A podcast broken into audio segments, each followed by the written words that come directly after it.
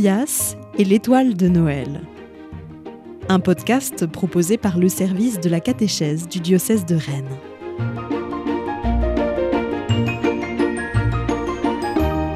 Épisode 16. David danse de joie. Toute la journée, Tobias avait été très attentif à son troupeau, encore plus peut-être que d'habitude, maintenant qu'il savait que les qualités d'un berger pouvaient faire les qualités d'un roi. Il avait emmené ses moutons et brebis paître dans un petit vallon assez éloigné de Bethléem, où l'herbe était encore étonnamment verte et grasse pour la saison. Un ruisseau y coulait tranquillement et offrait à chaque bête une eau fraîche et désaltérante. Le troupeau était paisible. Les plus jeunes apportaient de temps en temps une touche de gaieté en gambadant autour de leurs aînés, puis, soudain fatigués de leurs exploits, se couchaient près de leurs mères respectives et s'endormaient aussitôt. Jamais Tobias ne s'était senti si profondément heureux. Son cœur débordait de joie, et il se mit à chanter tout doucement pour ne pas réveiller les agneaux. Quand il ramena son petit troupeau à l'étable, il avait toujours l'air en tête, et il le fredonnait gaiement en rejoignant Akam. Bonsoir Tobias. Ayons, il est vraiment beau cet air que tu chantes s'exclama le vieux sage lorsqu'il accueillit le petit berger pour leur rendez-vous du soir. Il me semble ne pas le connaître. Bonsoir, Akam. C'est normal que, tu ne le connaisses pas. C'est moi qui l'ai inventé cet après-midi. Hmm, et, et de quoi parle-t-il? Il raconte combien le monde est beau, combien mon cœur est heureux et combien Dieu est bon. C'est un chant pour dire merci. Merci à Dieu pour tout ce qu'il nous donne. Merci à Dieu d'être ce qu'il est. À ces mots, les yeux d'Akam se remplirent d'une immense tendresse, un soupir tout léger, comme un souffle joyeux sorti de sa gorge. Ah, je comprends pourquoi Dieu choisit les plus petits, les plus humbles, pour les élever et les placer à notre tête, pour nous confier à eux. Ah, si nous pouvions conserver à jamais l'humilité et la simplicité de l'enfance. Hein.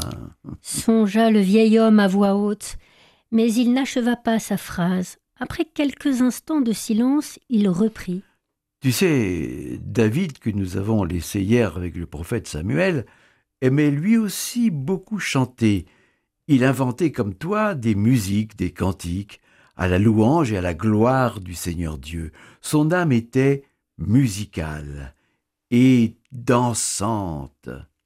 Quelques années après l'onction qu'il reçut du, du prophète Samuel, et après bien des péripéties, il régna officiellement sur notre peuple. Il s'installa dans la plus belle ville de notre pays, Jérusalem, perchée tout en haut d'une colline. Tu es déjà allé, n'est-ce pas? Oh oui, oui, Jérusalem et ses si majestueux remparts, Jérusalem et ses innombrables rues dans lesquelles je me suis perdu, et surtout Jérusalem et son temple, le temple de notre Seigneur Dieu. Akam, tout sourire, freina un peu l'ardeur de Tobias. Halte là, mon garçon. Quand David arriva à Jérusalem, ce n'était pas la grande ville que tu connais maintenant, et le temple n'était pas encore construit, mais la joie était grande dans le cœur de David, comme elle l'est aujourd'hui dans ton cœur. David fit monter à Jérusalem ce que le peuple avait de plus précieux, l'arche de l'alliance, et devant elle, en présence de Dieu, il chantait, riait, exultait, dansait. Jamais on n'avait vu un roi danser de la sorte, avec autant d'ardeur et de bonheur. L'Esprit de Dieu était sur lui. Ce fut un jour inoubliable. Tobias, qui avait imaginé toute la scène que venait de lui décrire Akam, remarqua avec une pointe de tristesse. C'est dommage que nous ne dansions plus comme cela pour dire notre joie au Seigneur. Est-ce parce que les Romains nous surveillent? Ah, Je sais pas si c'est uniquement à cause des Romains, mais il est vrai que les rois, les prêtres, les savants, euh, tous les grands de la terre ne semblent plus savoir chanter avec un tel enthousiasme, danser avec une telle ardeur et remercier Dieu avec une telle joie. Mais si je me souviens de la manière dont tu es arrivé ce soir à notre rendez-vous, je suis rassuré.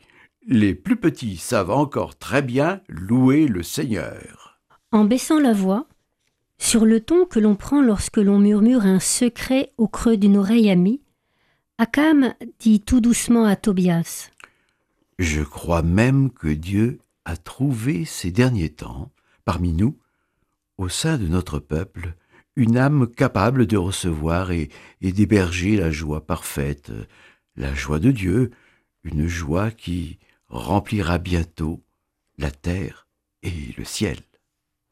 Très impressionné par les dernières paroles du vieux sage, Tobias n'osait plus rien dire. Il comprit que la joie qui avait inondé son cœur aujourd'hui n'était qu'un pâle reflet de la joie qui se manifesterait bientôt, comme l'étoile qui luisait au-dessus de sa tête n'était que le petit début d'une immense lumière qui surgirait bientôt pour illuminer le monde. Tout cela était si difficile à réaliser.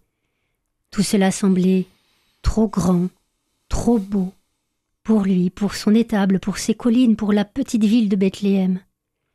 Même s'il ne comprenait pas tout, il garda dans son cœur les dernières paroles d'Akam comme un précieux trésor. Rompant le silence, Akam s'adressa à Tobias. Je crois que tu as beaucoup appris ce soir. Tu peux maintenant rentrer chez toi auprès des tiens. Merci pour tout ce que tu m'apprends chaque soir, dit Tobias très ému. Bonne nuit, Akam. Bonne nuit, Tobias. Bonne nuit, toi qui m'écoutes.